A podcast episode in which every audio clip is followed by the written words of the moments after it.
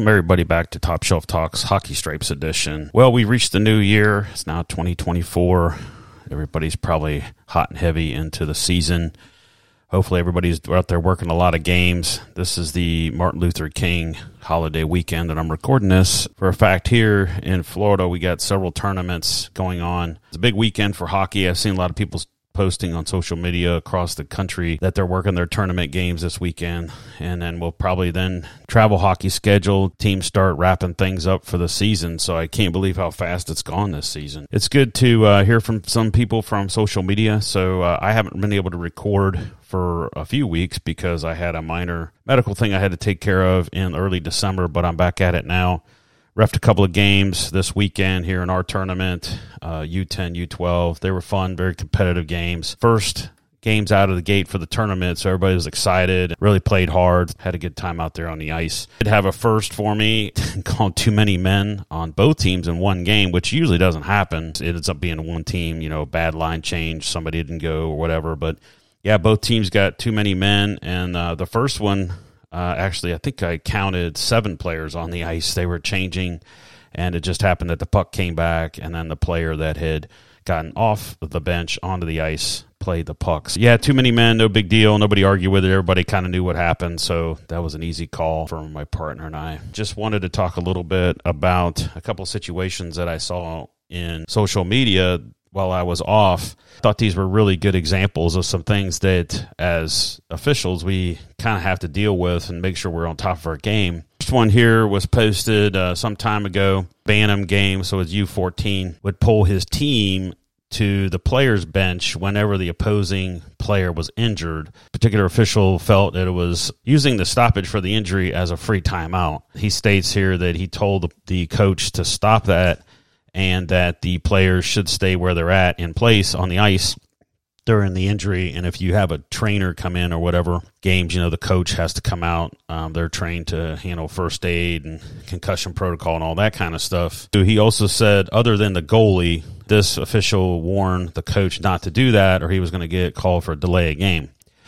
Uh, some of the comments that were on there, kind of all over the board, but essentially going on 12 years of experience at the U14 where you know you don't have a trainer most times. The coach has to come out and assess the player to make sure he's okay, he or she's okay. I kind of give him a lot of latitude. I think personally the probably the safest place for the players are at the player bench especially if the injury is bad. We don't need these young players having to witness the coach have to assess a uh, concussion protocol or anything like that. I mean, most coaches are efficient when it seems to be just a injury that the player can recover quickly or whatever. You know, maybe fell down, tweak something. I don't know, but it's not my uh, place as an official to assess any type of injury. So I usually just stay away, let the coach or the trainer handle it. Personally, and I looked in the rule book and I didn't see anything from USA Hockey specific to this. I just say, hey, you know, let the players just go to the players' bench. That's probably the safest place for them to be.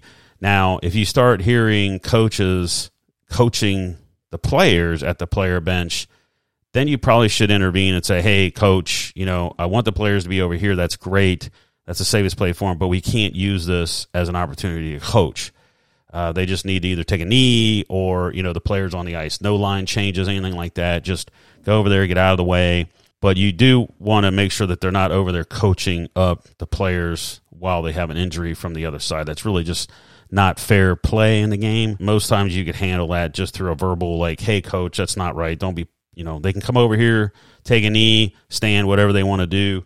And then whenever the injury is completed, meaning they've got them, the person off the ice that was injured, then you go ahead, assess where the face off. A lot of times I'll assess the face off where it's going to be before the player injury, you know, is taken care of, I'll usually drop the puck right on that dot. Talk to my partner, just confirm if there was anything that he saw that we needed to handle in that situation.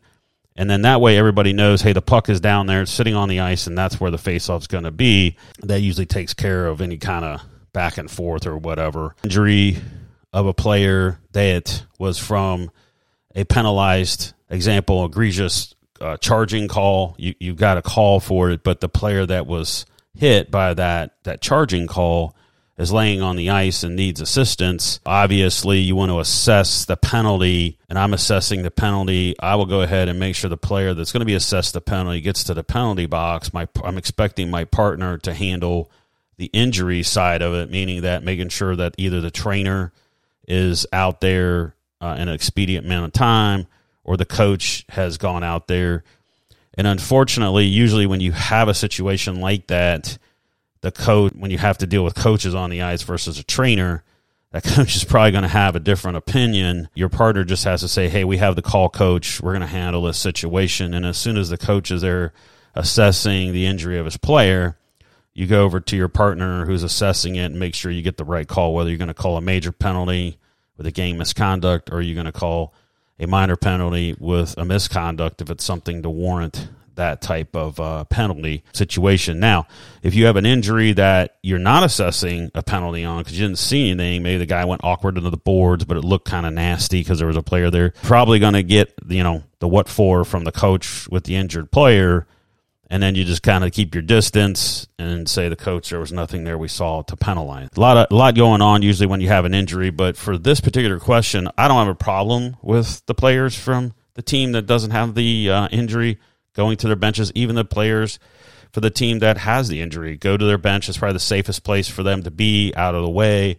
That way, heaven forbid, and I've only had this probably a handful of times of that, where you actually have to get medical staff onto the ice, uh, you know, or EMS or or even we've been able to take the player off the ice and then EMS assesses them off the ice when I had a trainer. So I think that's probably the safest place. I know it kind of sucks, but then, you know, you got to kind of work with your partner and keep an eye on them. You know, they're not coaching them up while they're on the ice. In a U10 game, player was in the box for a minor penalty. Of course, it was abbreviated one one minute and 30 seconds because of the level. She says her coach intended to sub a player A and player B once the penalty was ended. So player A is in the in the penalty box this person says that it appears player B was going to sub player A when the penalty had ended. Now, I'll get to the rink layout here in a second. I don't think they say that here, but when the penalty ended, player B was sent on the ice, obviously from the bench. Player A was standing in the box, the penalty box, when he was sent out. Since I was standing right there, since I was standing right there, I guess the coach observed this official standing there. Coach told player to stay in the box. So player A was still in the box and player E was involved in play. So I called too many men. Is this the right call and how would I explain this to the coach? And it falls under uh, rule 204 player and lined up substitutions. Now, before I get to the to the rule here and in the case book, I want to just re- review here. You have a player A in the penalty box and player B is on the, the player's bench. If your layout of your ice, in some cases like the NHL, the penalty box and the timekeeper box is on the opposite side of where the player benches are. And then the rink that I have, we have one rink that's laid out like that, and then the other rink is has all the player benches, the timekeeper box, the penalty box all on one side. So when they're all on one side and the coach doesn't want to release the player out you know, in play, a lot of times they'll make that little quick turn because usually the penalty box next to the actual player's bench. They just do that little turn, and then as soon as the person's in the in the player's bench, they can release the player B. If they're on the opposite side, and the coach doesn't want that player to be in play, they'll usually have to skate across the entire ice to the player's bench. And then that's when you're the back official, if it's a two man system, you got to keep an eye here because I've had a situation where they've released the player from the penalty box and he's skating like a madman across the ice. The player releases from the player's bench into play. It plays the puck before that player that had released out of the penalty box is actually both skates are in the player's bench. I've had to call it a, I'd say two or three, four times and I'm I'm usually yelling at the coaches to hold them up, hold them up, hold them up, because I really don't want to call that. It's kind of a, you know, they come, they just got off a PK, now they're going to get another PK because the kid or the kid released early. So I try to try to verbalize like, hey, you know, hold them up, hold them up, whatever I can tell them to keep them from releasing the player, the substituting player. Back to the question, it falls under situation 10 of Rule 204, and this is for youth level play. Um, it's a little bit different for adults, but we're going to stick with the youth level play. And I'm going to read this verbatim from the rule book. Uh, again, situation 10, Rule 204. If a player on the penalty bench remains there after the expiration of the penalty, while the team is entitled to return to full strength, may the team place another skater on the ice as long as the original penalized player remains in the penalty bench. So, this is exactly what this official laid out for us uh, to happen to him. Rule reference 204C is the answer no. USA Hockey's response to this is a team may replace a penalized player only after they have left the penalty bench by way of the ice. And I'll get to that in a second, and returned to their player's bench. If they elect to remain in the penalty bench, either intent or by error, the team must continue to skate shorthanded until that player returns to the ice for a violation of the rule a bench minor penalty must be assessed to the offending team. And it doesn't say in here, but it would be too many players on the ice. Let's review a second. A couple of key things. We just talked about where the players and the penalty benches are on the same side of the ice. Sometimes there's a door between the player's bench and the penalty bench. And if there's a door in there, this is saying clearly that the that that penalized player must go on the ice. So they do that little quick turn like we always see out of the penalty bench onto the player's bench. They must have their skates touch the ice. They can't go through the little door and all that. When you have the players penalty benches and the players benches on opposite sides of the of the ice, then you don't have to worry about it because they have to go on the ice obviously to make it to the players bench. But they cannot opt to leave somebody in the in the penalty box when they want to substitute another player. Clearly it, if you if that happens you have to treat that player that's in the penalty bench that's either elected or by error. Now i'll talk a little bit about error. Substitute a player from the penalty bench it's it's too many players on the ice uh, and then you obviously would go over to explain to the coach uh, hopefully you remember this i don't know if i remember the rule number but rule 204 and then you can assure him if he has if he's frustrated, which he probably would be because he just got off the PK. Now he's got another one. Now let's talk a little bit about error. Most times at the youth level, everybody, we know we have parents that are in the penalty box, being the penalty box official, especially in tournament time. And, and it's a great job. I love it because I get to see my kid play from the penalty box. I don't, I don't have to deal with somebody screaming behind me uh, obstructed view or whatever. It's a great seat. I mean, and, and you get actually get involved in the game. It's it's quite cool. Uh, coaches like it when they have a good parent in there because they can like calm the kids down if it's you know something crazy. I always remind them before the game that they are an off ice official by rule and that their opinion doesn't matter. I've had those parents, and I don't know if it's their kid that I was calling the penalty on or, or not, just come unglued and I have to end up throwing them out of the penalty box because I can't have them coming unglued and the player coming unglued at the same time. I just remind them, most of them are very, very understanding and say, Yep, I understand it. You know, I signed up for this. I get it.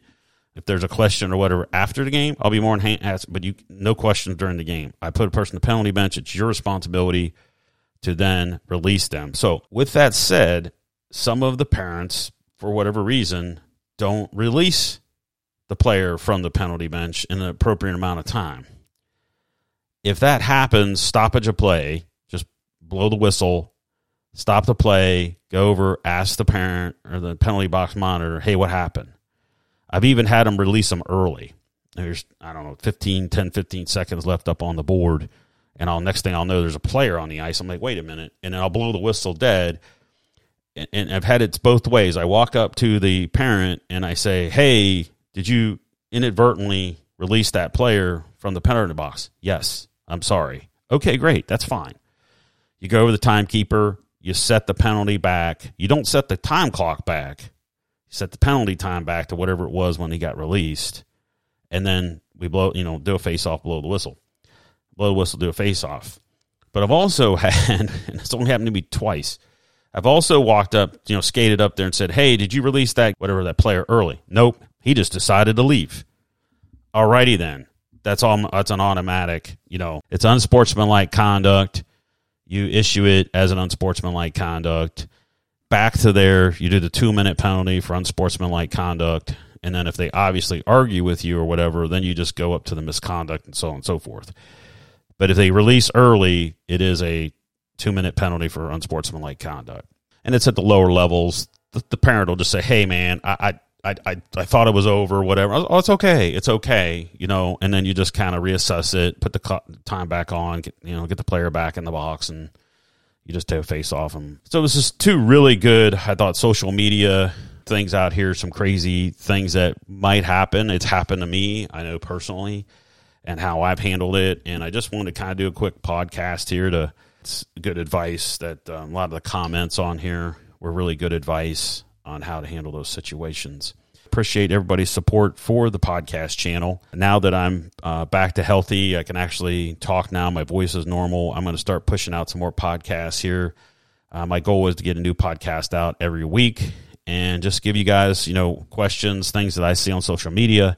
I've got one coming up on equipment and I think this is a good one. I, I did one before on equipment, kind of got a lot of buzz. So I'm going to talk about equipment. And I usually buy my equipment off season because usually somebody's running a special or something. But I want to talk a little bit about equipment when it comes to first year officials versus officials that have been doing it three, four, five years at higher level, because there is a different opinion on equipment and how to treat that equipment and stuff like that. So that's another one coming up. And then I've got a couple other ones on some timekeeping stuff.